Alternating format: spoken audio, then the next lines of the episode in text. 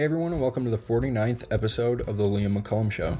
All right, so my friend Reed Coverdale joined me and we talked about his podcast and the success he's getting while being a trucker and recording most of his podcast in the cab of his truck. Then we get into the trucking industry and all of the different regulations that are hurting small businesses and blue collar workers. And then afterwards, we get into libertarian unity. So stick around, subscribe to me on YouTube, give me a five star rating on Apple Podcasts, and then subscribe to me on Spotify. If you like the show, share it around. And then if you want to find Reed's information, I'll link to it all in the description of this podcast podcast. I hope you enjoy this interview, and here's Reed. All right, so we've got the naturalist capitalist Reed Coverdale. Welcome to the show, man. Thanks for having me on, Liam. Yeah, um, we were just talking behind the scenes. Um, you're not on the road right now, but you're a trucker, and you're only home about once a week. What's what's that lifestyle like as a podcaster? Um, well, it's it's actually more conducive to it than you would think, but there are definitely complications you run into. Uh, it's great for the intake of information because you can listen to podcast or books on tape. Like usually, if I'm to have someone on I haven't had on before who has a podcast, I'll listen to I don't know some of their podcasts before I have them on, and then I can listen to books or listen to the news or whatever to intake information. So that half's really nice. The uh, hard part is scheduling because I do like all of my shows live and uh, you know having service wherever you are that's always a challenge i've uh, as i was telling you there's only been one um, meeting i haven't made it to i've been able to connect with all the other ones but it's uh, it's challenging to be able to find a spot where you're going to have good enough service to stream from and um, you know if you run into traffic or you blow a tire or something that like throws your whole schedule off right there. So it's uh i don't know it's on the edge. It's exciting. So. Yeah definitely. And you've been rolling interviews out like crazy. You've been appearing on big liberty guys' shows. So it's really impressive. You're gaining traction as a podcaster in the libertarian movement. What do you attribute to that success? And i guess what do you think people resonate with um, well, I'm not a scholar. I didn't go to college. I'm just a blue collar worker, but I'm pretty in tune with what's going on in the world. And it's just from paying attention. And so I'm proof to the average person that you can know what's going on, you can inform yourself, and you can make a difference. And you don't need to be a genius or to be someone who's doing nothing but keeping up with the news. Like I work 60 hours a week and I can do this. So if I can do that, you can do it. And I think a lot of people like that. Yeah, definitely. And I think part of it is also just, you know, a lot of people hear about these regulations that blue collar workers have to go through and all of this stuff. And I mean, I've heard you talk about theory, the difference between theory and actually experiencing it. And like just to see someone who can actually understand the theory and also have experienced all of these regulations and stuff like i think that really helps. Yeah it's cool to be able to um, talk with people who are theorists on my show about things that i've actually experienced because there are a lot of blue collar people who listen to these guys but it mo- it might for the most part be just out of a book or you know the, them talking with some other philosopher or some other author or something. So I think they like seeing the connection of an actual guy who lives in the blue collar world trying to, you know, keep the economy going, actually talking to these experts. And it's uh it's a good place for me to be because I uh I'm not an expert. So, you know, being the guy that talks to the expert about what's going on is a good middleman position for me. But I think it uh it almost dumbs it down enough for like the average person to watch it and really understand what we're talking about and it gives them something to grasp onto that relates to the bigger picture. Yeah yeah definitely. And that actually goes to like i mean you're keeping the economy going and that reminds me of some statistic i heard a couple days ago. Um, i think unemployment now you can actually earn around $16 per hour on unemployment um, and I'm just curious, like, have you seen the effects of the lockdown, this unemployment, and people just not working in your in your work schedule? So my work schedule hasn't really been affected by the coronavirus. It's actually just been increased by it because I move heavy equipment. I don't. I'm not like a freight shipper, but uh, with the housing boom from everyone moving out of the cities and all these uh, you know subdivisions going up. We've just been moving excavators all over the place like crazy moving pavers bulldozers just any you know all that random type of equipment to build all these subdivisions. Um, so yeah i haven't even i haven't seen any defects in my field. I think uh, the freight shipping actually has had more of a boom than I have because they just, especially when the lockdowns first happened, you know, everyone else was going out of work. They were going double time. You know, they had regulations lifted temporarily so they could get everything to the stores on time. So being a truck driver hasn't been the best place to see the bad effects of the lockdowns and bailouts and unemployment just because we've been so busy that we haven't had time to notice it really. Um, but I have heard about it, like bringing things to job sites and talking to other people. I've heard of the, I mean, it's, it's kind of obvious. I don't know why anyone would be surprised by it. And, you know, only the evil people were talking about it when it was first introduced the idea that we pay people to stay home. It was like, okay, uh, how are you ever going to phase this out? you know, like once you start paying people and you're a politician who wants to get reelected, how are you going to jump that hurdle? There's no way you will. And we're kind of seeing that like no one's willing to be the bad guy. Like Joe Manchin's the big bad guy because he wants to spend a tiny bit less than the rest of the Democrats do. If you're someone like Rand Paul, who's actually a conservative, then you know you're you're literally the devil. So I don't really see how we're going to get out of this at this point. Has has anything changed? Like when you go to a weigh station, do they operate differently there?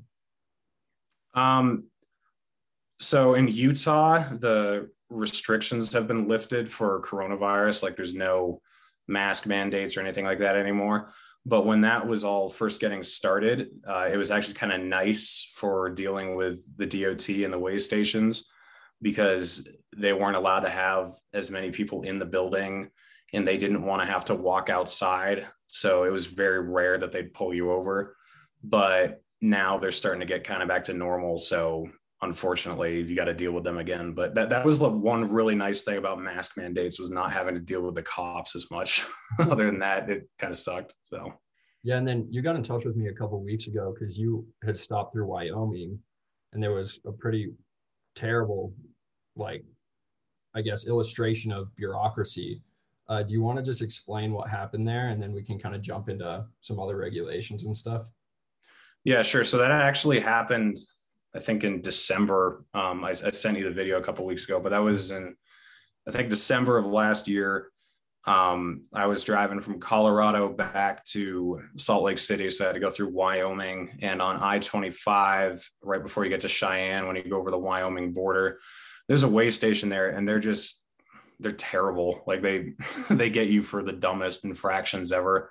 If they want to stop you, they'll just find something or make something up. And that's basically what they did to me. Um, in Wyoming, you're not allowed to haul more than one unit if you're overweight. And if you are hauling two units, they need to be in working operation with each other. So, in other words, if you're hauling um, an excavator, you can't have two buckets with it if it's overweight. You can only have one that's on the machine ready to go. Um, so I had a crusher that weighed, I think, 70,000 pounds. And I was bringing it back to Salt Lake. And I got to the weigh station and stopped on the scale. And they came out and they started opening all the compartments and they found uh, a few wrenches that um, are needed to get the machine going as for opening some tray or something. And so they're completely necessary for the machine, but they were calling them a separate unit when we're talking about like a few hundred pounds at most, you know, and I have dunnage on the trailer and I have chains on the trailer and binders and all this extra stuff that actually weighs way more than these few wrenches, but they don't care about that at all. Um, you know, so it was just a completely dumb reason to pull me over, but they said, uh, yeah, you can't go anywhere until you offload those wrenches. And I said, okay, can I leave them here in the weigh station for someone to come get with a pickup truck later? And they're like, nope, you can't leave anything in the weigh station. You can throw them in the dumpster or you can call someone else to come get them. And so these wrenches were specialty wrenches. So they cost like $700 a piece. So it's not like we can just throw them out. So we had to call a towing company that was like 10 miles down the road. And he came with a like a one ton uh, wrecker. we just offloaded these three wrenches into his one ton. And then they let me keep going. But I was stuck there for like four or five hours. So um, then I just got to the next uh, truck stop down the road after they let me go, and he was just waiting for me there. And then we just threw him back in because there's no there's no weigh station the rest of the way through Wyoming. Yeah. By the letter of the law, or what we told them we were going to do was just have him drive those wrenches all the way to Salt Lake City, which obviously would be absolutely stupid. Mm-hmm. But um, yeah, it was just uh, it, they didn't even fine us. I don't think that time. They just gave us a we had to buy an extra permit uh, so it was just like another 50 bucks. Um, so they didn't even make money off of it. It was so obviously just a power play. You know, like we can stop you and we can tell you what to do. I mean, if you think about it, they put an extra driver on the road, they burned more fuel. Uh, it was more damage to the road overall because you've got an extra vehicle that you don't need. And uh, I could have been hauling a machine that weighed like 20,000 pounds more than the machine I had, and that would have been legal. But you know i got these few hundred pounds of wrenches in a secure toolbox that's welded to the machine and that's not okay. And yeah so i was really pissed about that one.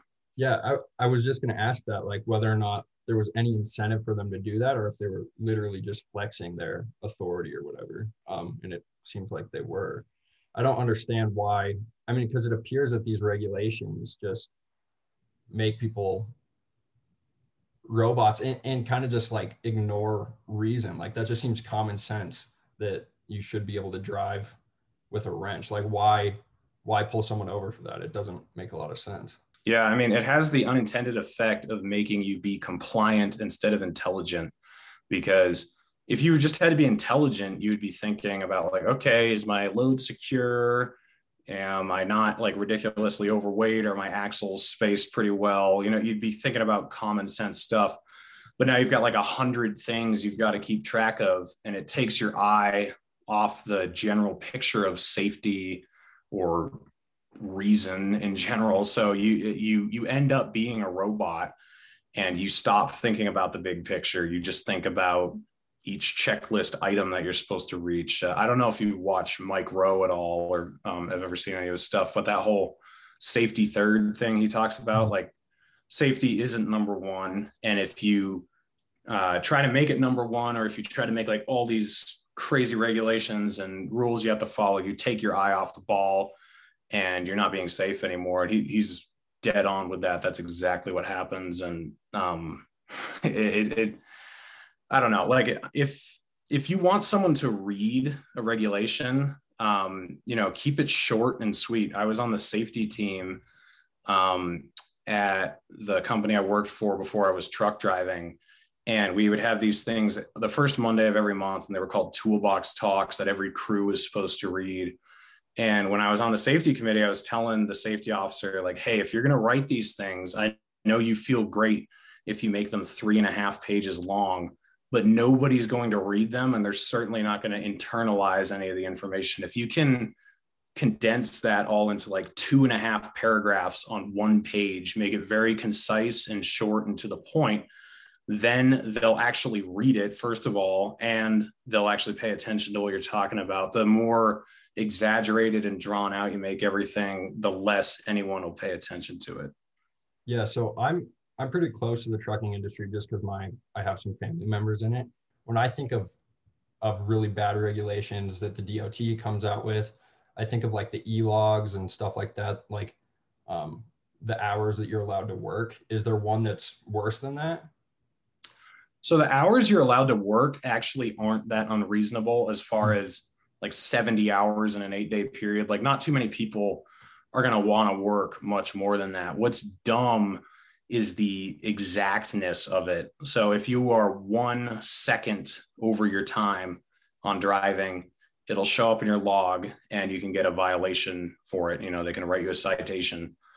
That's what's really dumb. Like before the ELDs, you were keeping to pretty much 70 hours a week, But if you were going to be 15 minutes late to your destination, it wasn't a big deal because you would just write that you got there at an exact time. And same with like your lunch break. Like if you didn't want a lunch break, you just skip it and you just write it in on your log. Like you can't do that anymore. You have to follow everything by the letter. So if um, if you know you're going to be five minutes late to the truck stop you're trying to get to, that's an hour away, and there's nowhere to stop in between where you are and where that truck stop is, then you have to be like, well, I guess if I'm really going to obey the law, I just have to stop here for the night, and I'm going to waste 55 minutes of driving that I could have had, um, or I'm going to really gun it and I'm going to speed and I'm going to go as fast as I can and try to find a parking spot so I can get there and log out without getting in trouble. That to me is like the really backwards, dangerous part of the ELDs is mm-hmm. because you, you can't fudge it anyway anymore. Um, and there were people who would work 100 hours a week before the ELDs came out, but that's not really the biggest part. The biggest part is really just like the exactness that you can't botch anymore. And it, it makes people either take risks or it makes them really inefficient because they know they're not going to make it somewhere to the second, you know? Yeah. Cause I mean, when I think about it, it seems as if the intended purpose is to keep people off the road if they're tired, if they need a break. But if you think about it, it's like it actually might make people rush. If they are tired, they can't pull over because the clock's running down and they have to make it to a destination before that clock runs out.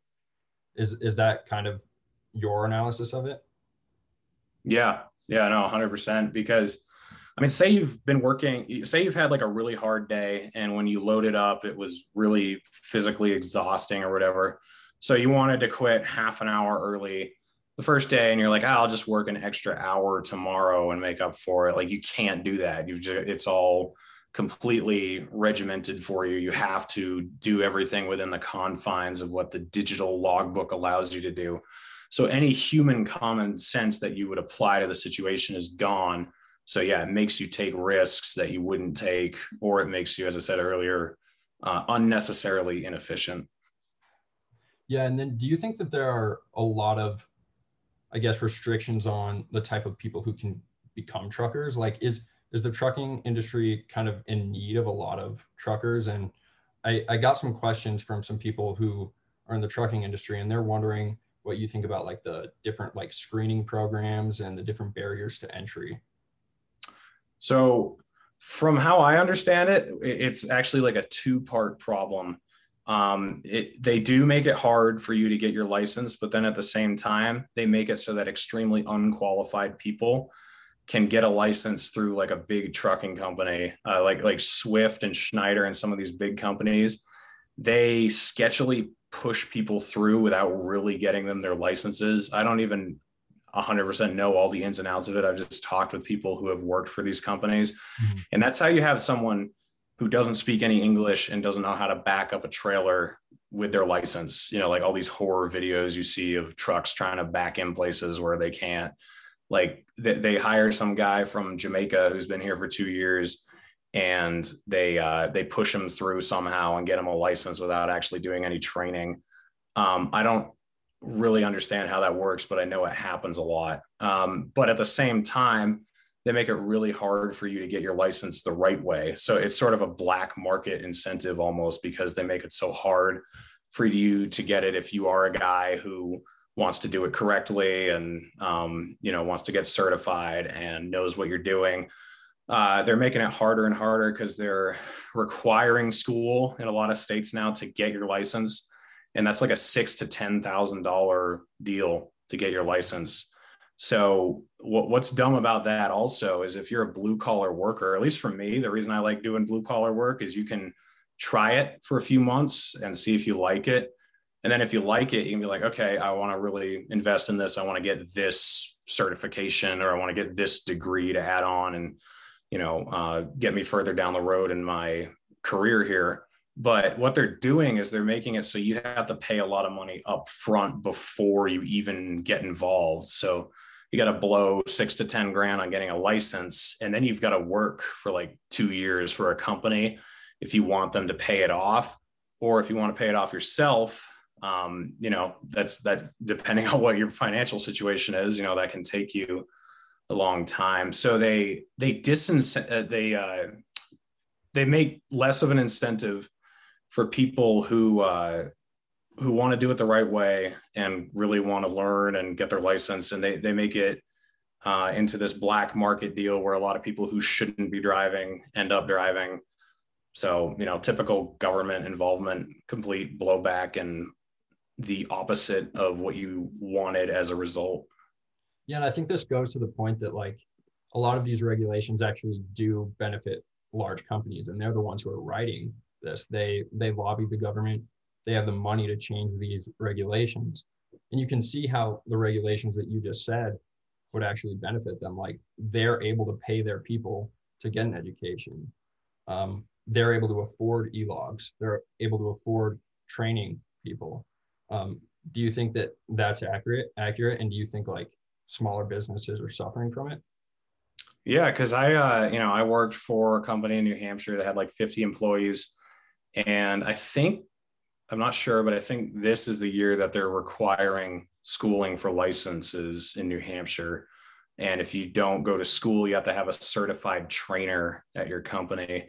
So before I decided I was going to go into full time trucking, they were actually going to make me the certified trainer so that they wouldn't have to send people to school. So I, you know, I'd be allowed to teach them um, on site or whatever. But yeah, obviously that makes it way harder for small companies because, you know, they're looking for people who are trying to start out, but you know, they they can't take people with no experience anymore. They got to try to find someone who has a license already because they don't have the time or the money to hire someone to train you and then they definitely don't have the money to pay for your license if if they don't know if you're a good worker anyway you know like because they could pay for your license and then you end up sucking at the job and they're stuck with you like there's nothing they can do about it so yeah definitely that's something that big companies don't have to worry about and it squashes their competition and that's why you're seeing owner operators and small truck companies just disappear because the big companies can survive.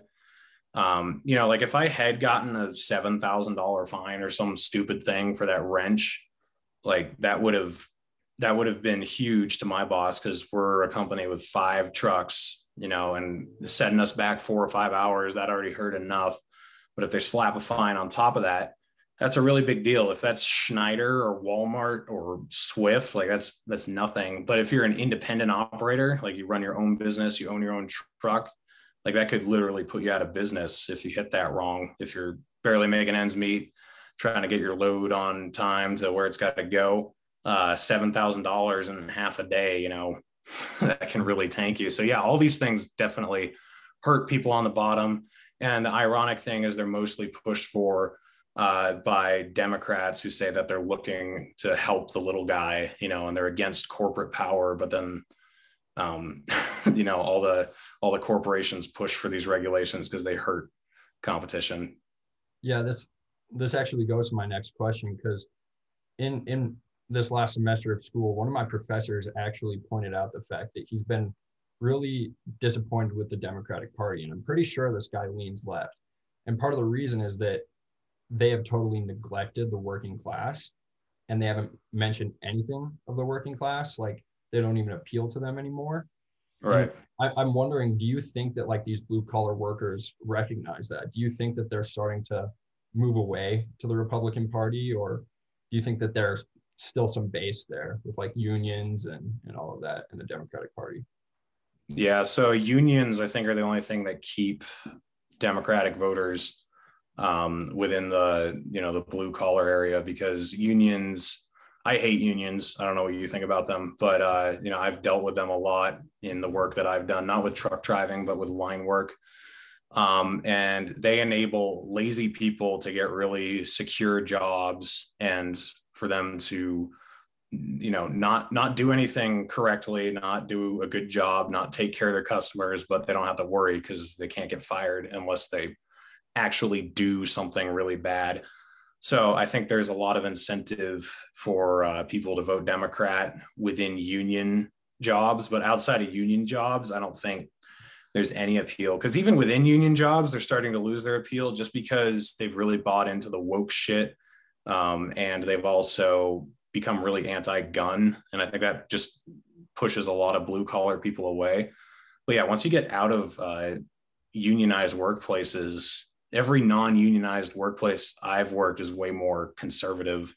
Even uh, the roofing company i worked at they had a lot of mexicans. Like they didn't like the democrats at all you know like yeah. uh, and that was when obama was still president. They hated him um, so yeah i think uh, i think the democratic party is getting lazy like they're just so obviously not for the little guy um, and even though you and I would like disagree with a lot of socialist policies that they used to push for, they don't mm-hmm. even push for those anymore. They just do with rhetoric. Like when you look at what they actually end up voting for, it's all corporate bailouts and uh, stuff that goes to the top. So, yeah, I mean, Trump, you know, as bad as he was, he did sort of fight against that last big stimulus bill that went through when he was president.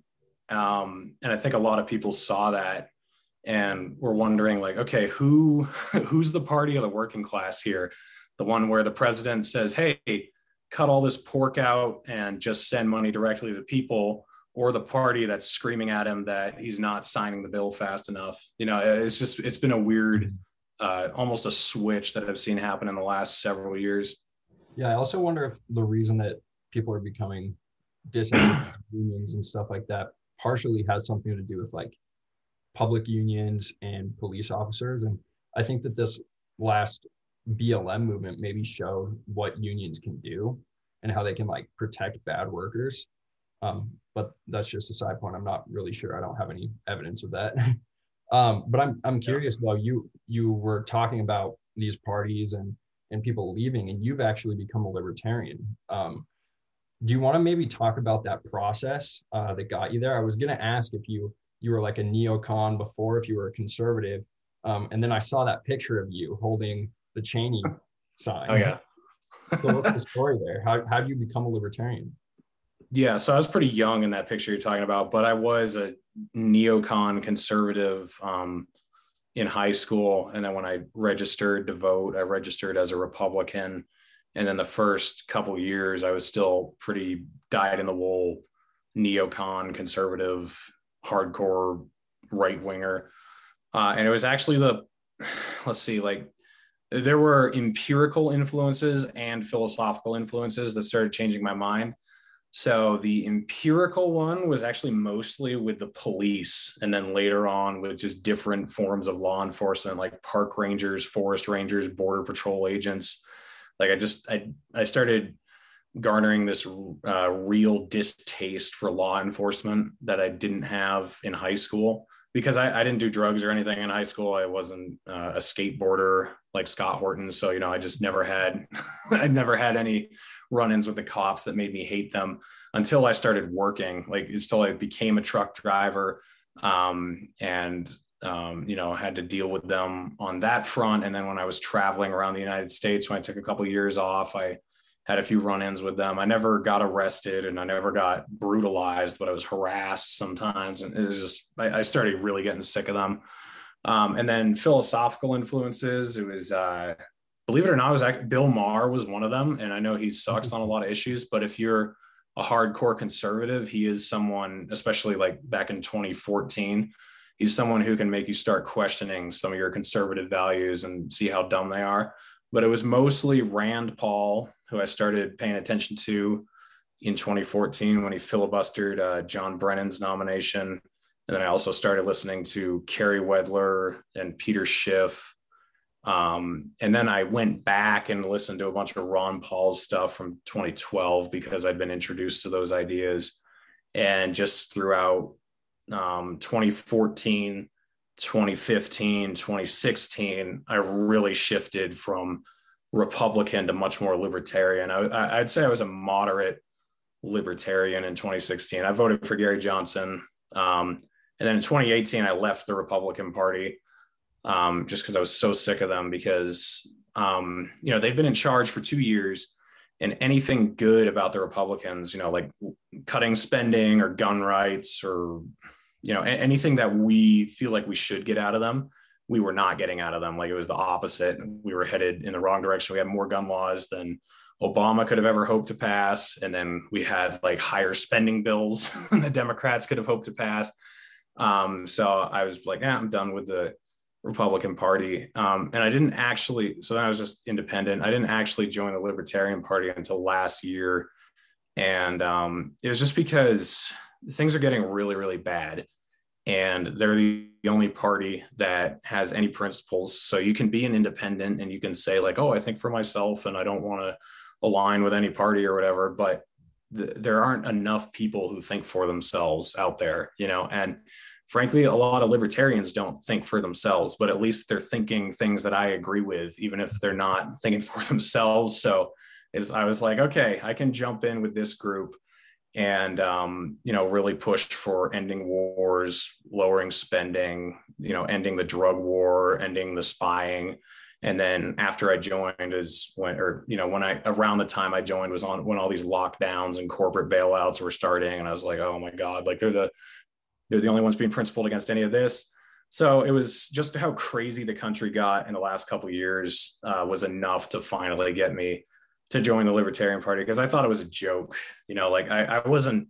I, it's funny, like the civil war that's kind of going on right now mm-hmm. between like the alt right people and the the communist. You know, like I, I never thought any of those dichotomies were real. It was more just that I didn't think they were serious. That they were a bunch of people concerned about traffic lights and driver's licenses and age of consent laws instead of focusing on the big picture issues. But now we're seeing a push to care about those big issues and kind of put the dumb stuff aside. So I'm actually really glad I joined now, and I've never felt better being with any other group of people. Yeah, definitely. There's definitely like an influx of of kind of these. I think Dave Smith put a name to it, kind of like the populist libertarianism that, that the Libertarian Party kind of needed. And yeah, what what I think maybe we should talk about is is last week's controversy or a couple days ago uh, with with Justin Amash and his talking with AOC. Um, and I think this goes to what you've been trying to push is this libertarian unity. Um, and how do you think this plays into the conversation that we're having um, about this populism and about whether or not we should be tolerant of people like Justin Amash and and stuff like that? Yeah, so I was, you know, a pretty independent libertarian. So I, am still not in a caucus actually, but you know, I didn't hate everyone that was like in the Nick Sarwark group, and I didn't hate everyone in the Dave Smith group. My thing was like, hey guys, why don't you know we try to get along? And I mean, if if you are someone who's always stabbing someone else in the back and you're um, you know, just a, a pain to be around, then fine. Like you, you don't deserve unity. Like you're, you're someone who's not trying to get anything done. You're just someone who's trying to cause problems. But if we are people of good faith, then let's join together and try to do something because it's so obvious who our enemy is and that we are not each other's enemy in this fight. Um, so I would certainly put Justin Amash in that group. I do not look at him as antagonistic at all toward libertarianism. I think he's actually a great asset. Um, in 2020, I was hoping for him actually, like when he was talking about jumping in, I was going to support him. I publicly said like yeah if he runs he's my candidate um you know and so people are so binary they think oh if you would support justin amash that means you agree with everything he says or the same with like dave you know if you're going to support dave you agree with everything he says. Like no i don't you know i'm my own person.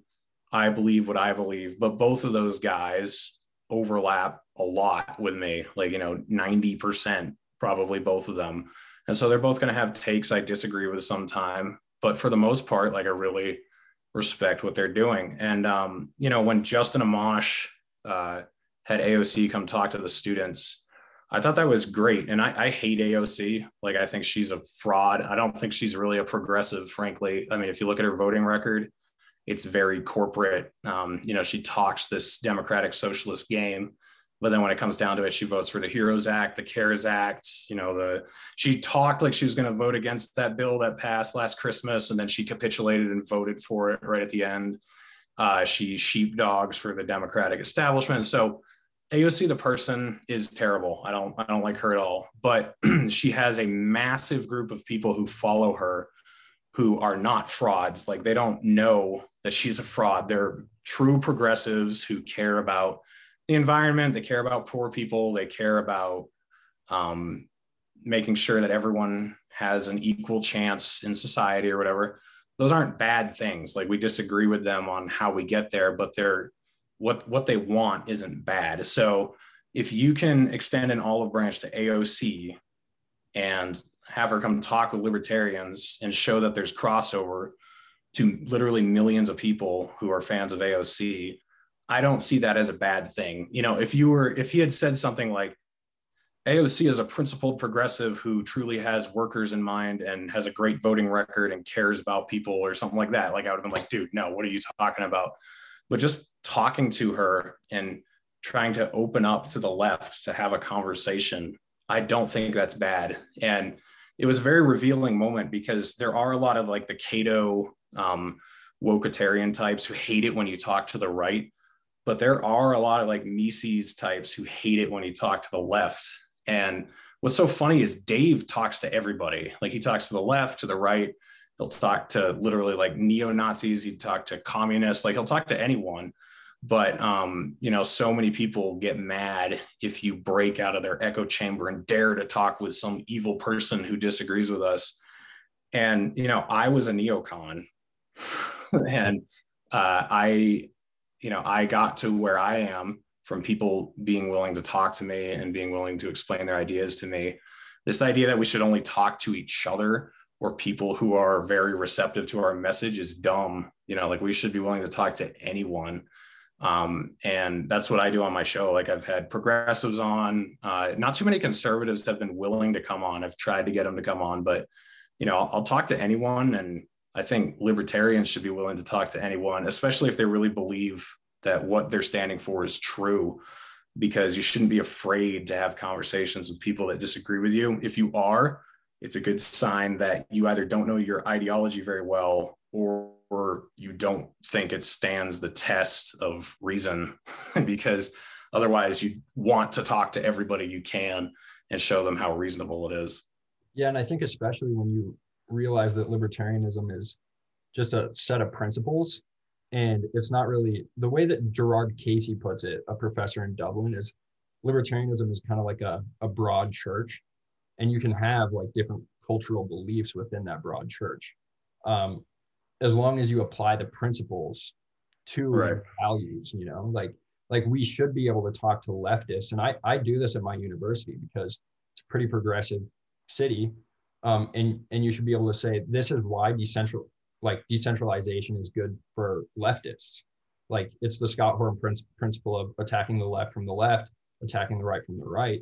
And part of that implies just communicating with them and communicating with these figures when they give you the opportunity who have audiences who might be able to come over to our side if they realize like decentralization is good for decriminalizing drugs um, sanctuary cities all of these different things that we can convince progressives are good and then make them realize that these are liberty principles not just like things that we apply in an odd ad hoc fashion when we when we want to, you know, when we want to uphold our values. So I think I think you're spot on with that. Yeah, like we said about the church, because uh, I grew up very religiously, and it's so funny because you have all these different denominations that you would think would get along because they agree with the principle, like Jesus died for our sins, mm-hmm. and as long as we repent, we can go to heaven. Like to me, that when I was a Christian, that was kind of all that mattered but the Episcopalians and the Catholics and the Baptists and the Pentecostals and you know everybody just hated each other. Like if you were a if you were a Baptist, then being a Catholic was like worse than being an atheist. And it was just like, what? Like, come on. Like you, you guys are so close in what you believe.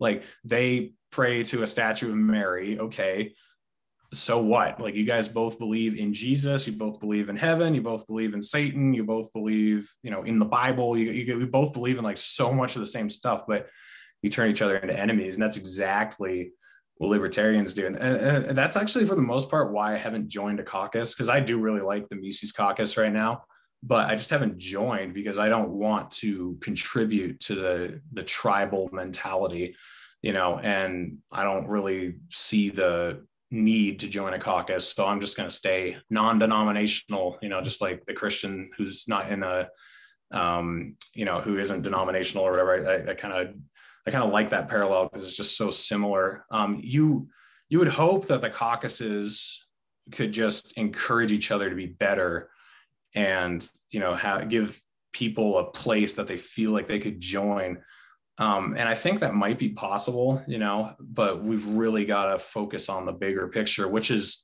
what the whole idea of liberty unity was about. It wasn't saying we're all going to have the same messaging or we're all going to have the same audience or we're all going to say the exact same things. It's actually the opposite. It's like, no, you are going to have completely different messaging to reach different people and you're going to talk to different people because you can, like Tom Woods and Spike Cohen are not going to have the same audiences. They're going to be successful with different people but that's okay. Like I don't want Spike Cohen and Tom Woods to be enemies. I think they can be on the same team while having different styles and different strategies. You can have, um, yeah, I, I just want to clarify what I mean with the different messaging. Like you can have different ways of advertising as long as you're all selling the same product. Like if you're all selling knives or wrapping paper or something, and you go door to door trying to sell like you're all going to have different strategies and different ways of making it appealing. And that's good because you're going to be able to reach different types of people as long as you're selling the same product. So i think we just need to all realize we're selling the same product that we're on the same team and you know we're going to have by default we're all going to be different and that should be good in a liberty movement. You know like why would we want a monolith that's what the Democrats and Republicans always want is everyone to be the same.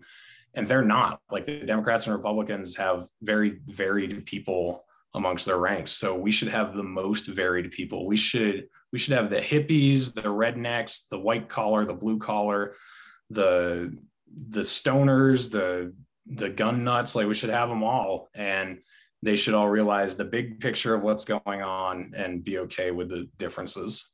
Yeah. What do you think that the Mises caucus, like, what do you think their main issue was with the Justin Amash tweet? Um, so I don't know if anyone official went after them. I didn't see yeah. that. Like I don't. That. Yeah, don't, it was just a bunch of people on Twitter. It, it wasn't yeah the official account. Yeah. So like I've what I've realized because when I first had exposure to the Mises Caucus, it was the people, not like the official Page or Dave or Tom Woods or people like that so much. It was just the pollution online, and that was what gave me a bad taste toward it initially. Um, I don't think that a lot of people who are online, who are in the Mises Caucus, are always in lockstep with what the leaders of the movement or the caucus in general stands for. Um, like, I don't think a lot of them have read Plank Six, which is about lifestyle and you know, because so many Mises Caucus people on Twitter are always talking about trans rights. Yeah. And it's just like, guys, just let it go. Like, who cares? your your position is supposed to be that you don't care. like, you're, yeah, I mean, if someone wants to uh, transition, you know, you can be against it personally, but that's not your place. Like, as long as they're not asking for positive rights, as long as they're just asking for equal treatment, you shouldn't care so there's there's like this really weird cultural bias in um, at least online with a lot of members that I don't think is pushed by the actual caucus or by leaders in the caucus. Um, because Dave Smith tweeted out like, "Hey, I think it's great that Justin Amash is talking to AOC." And if you read through the comments, it was a ton of like Mises members freaking out at him um, and then, you know, sometimes the Mises caucus will tweet something out that pisses off a lot of the members. So I don't know. I think it's, uh, I think it's just a lot of people who aren't really in tune or probably haven't read the Mises caucus platform because I actually have and I really like it. Like I don't disagree with any of it. Um, it's just some of the like autistic members within the caucus. It's kind of like the pragmatist caucus, to be honest. Like I don't have any issues with the pragmatist caucus platform. And I know lots of great people in the Pragmatist Caucus. And I think Justin Amash is really great. Um, but you have like members who are the Andy Craig, uh, like Archie Flower types who are just toxic. So it, it's it's a problem that I see on both sides, and um, I think that we should mostly just ignore those people. Like we should make our statements about what I like, which is what I do. Like I actually have like 10,000 people following me on Twitter now. And I've got almost, I got like 4,500 on YouTube. So I'm, at the point where I can say what I think and make a statement. And then I have people who can receive it. I don't need to just be criticizing other people's stances, you know, and that's what so many people do because they either don't have a following or they don't stand for anything. So all they can do is retweet someone else or go criticize someone for saying something.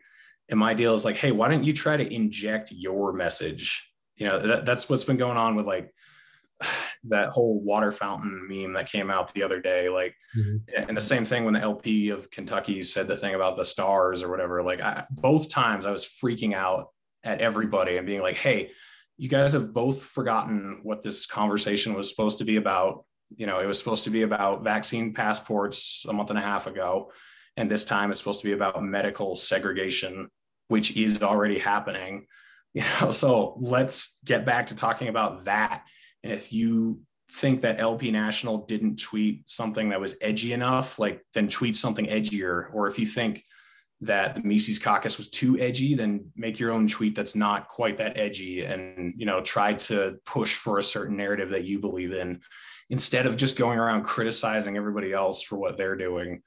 Um, so it, it kind of goes back to what I was talking about in the beginning, how I do think there are libertarians who don't think for themselves too. They're just they're sheep in the right movement, which is better than being a sheep in the wrong movement, but it's still troublesome sometimes.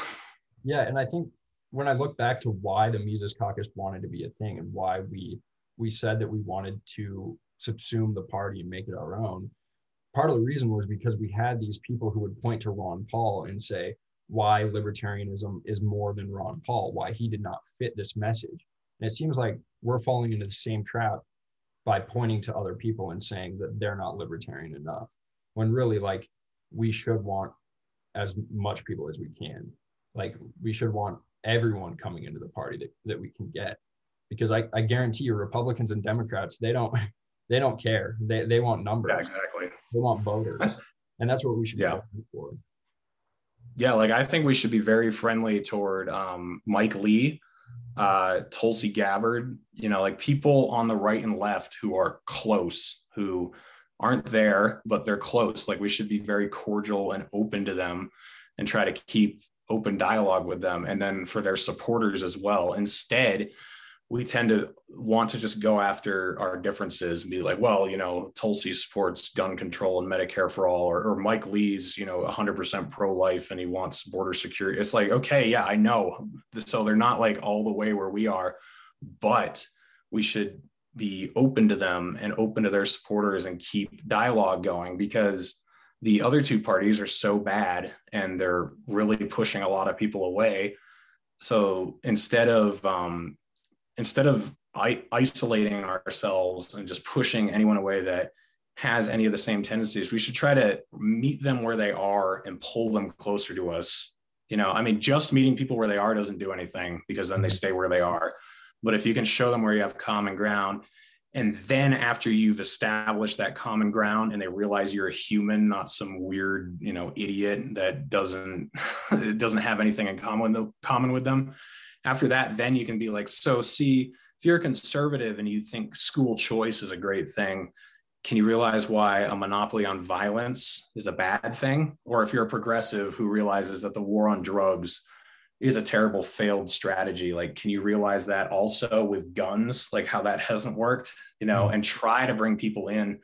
And i honestly do get a ton of attacks from both sides whenever i try to do either one because i i did make a lot of tulsi supporters into libertarians and i wasn't mean to her because i think she's great on a lot of stuff and so you know i mean she'll occasionally say something really scary that i'll definitely criticize but for the most part i'm very supportive of her. And then even like Rand Paul, I think he's kind of a sellout fraud.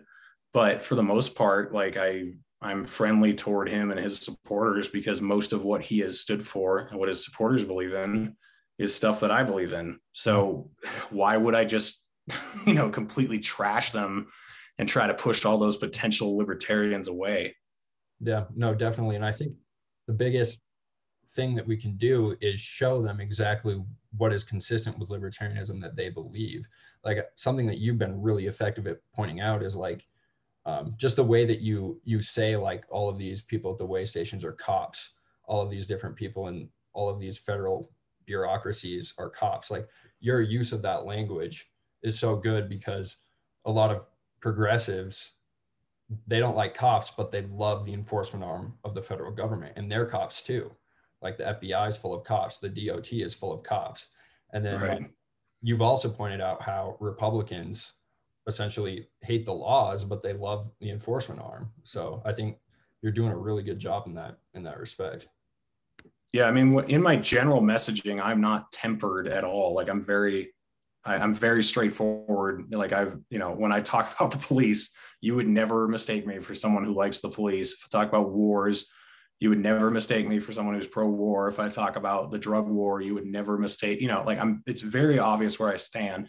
But if I have someone on my show who disagrees with me, I'm not going to talk to them like they're evil or like they're idiots. I'm going to have a mm-hmm. normal human conversation with them. And then the other thing is, just because I'm principled and I have like these radical ideas of where we could be one day, that doesn't mean like moving in that direction, even if we don't get all the way there, is bad. You know, like if we could defederalize the police or at least like demilitarize the police, even if we still have law enforcement as a government thing that's community run, that's so much better than where we are now. Or if we could like cut spending down to a third of what it is now like even if we don't end up with no government or something you know it's like okay but we're doing so much better like if we could bring all the troops home but we don't get out of the UN like okay we didn't get all the way that we wanted to but we are so much better than where we were before and so many libertarians look at that as moderation it's like no you can always push for your ideal and always be pushing the needle in that direction. But realizing that you might not get all the way there is just reality. And it's that that's true pragmatism, you know, like I, I think pragmatism has been confused with moderation because moderation is watering down your message and saying, this is what I want when really you want something else, but you're just going to say, no, this is all I want, really. Uh, pragmatism is like, okay, this is what I want, but you know, if we can do this today, let's do this and let's do this and let's move the needle in the right direction. There's nothing wrong with pragmatism. Um, I actually think Ron Paul was pragmatic. You know, he was a pragmatic radical. Like he had radical ideas of where we should be, but he was able to say, okay, we can get this done. Let's do this now. And I, I kind of think the same way about Justin Amash. Honestly, Dave Smith, I think he's pragmatic and radical. Like he's talking about important stuff right now. I haven't heard him talk about ages consent laws or traffic lights at all. Like, I don't think that's really a push, uh, uh, a serious issue to push for right now. Um, so I think that's what a lot of libertarians have to do is they got to realize that pragmatism and radicalism are allies. Like they should go together. They're not, not opposites.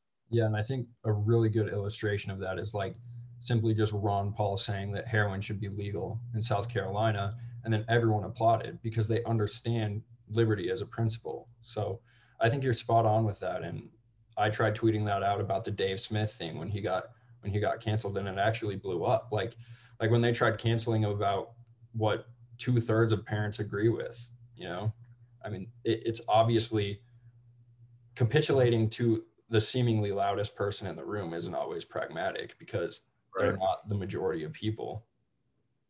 Yeah i mean we shouldn't be afraid to talk about what we believe because in my mind it, it, it all makes sense. Like um, i arrived here through reason. I didn't just one day say like hey i want to be a libertarian what do they think okay i'll say that from now on you know it was like i, I wasn't there on anarchy a, a year ago like I, i've gotten there over the last year i wasn't there on um, you know, completely getting rid of all drug laws and all gun laws a couple years ago.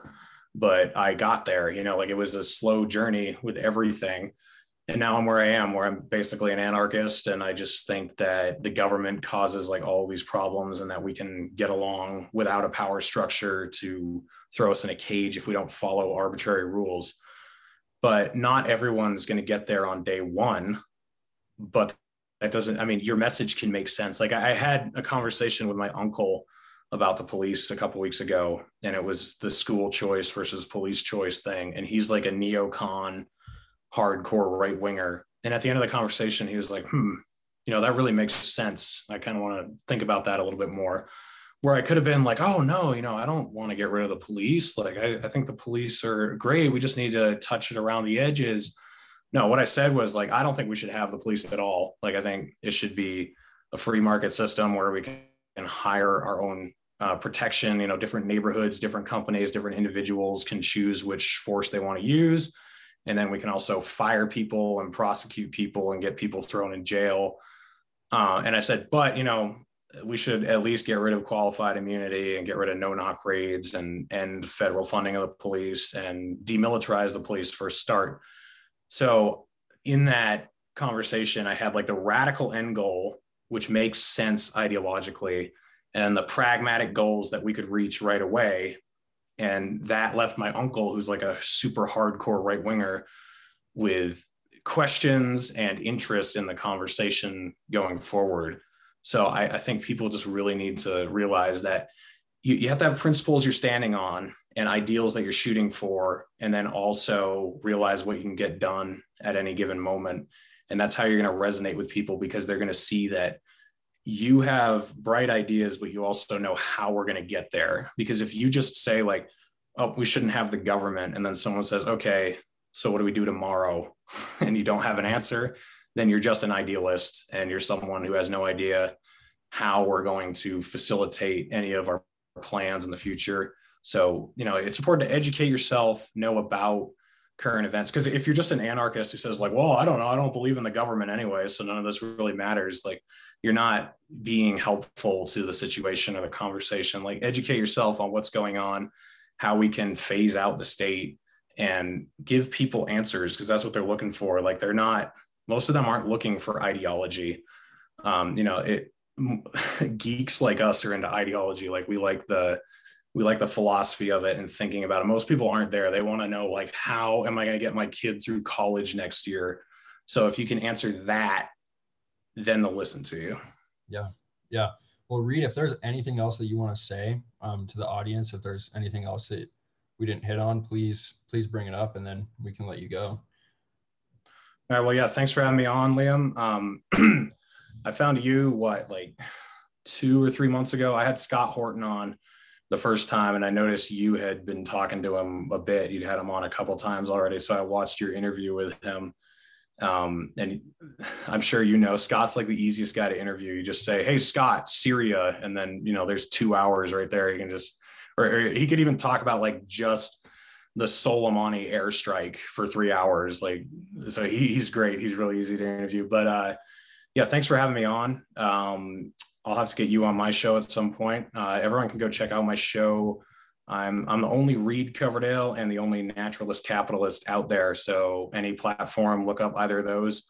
But mostly subscribe to my YouTube channel, which is the Naturalist Capitalist, and then uh, follow me on Twitter at Reed Coverdale, and you can keep up with me there. And yeah, that's about it. All right, awesome, Reed. Thanks for coming on. You got it.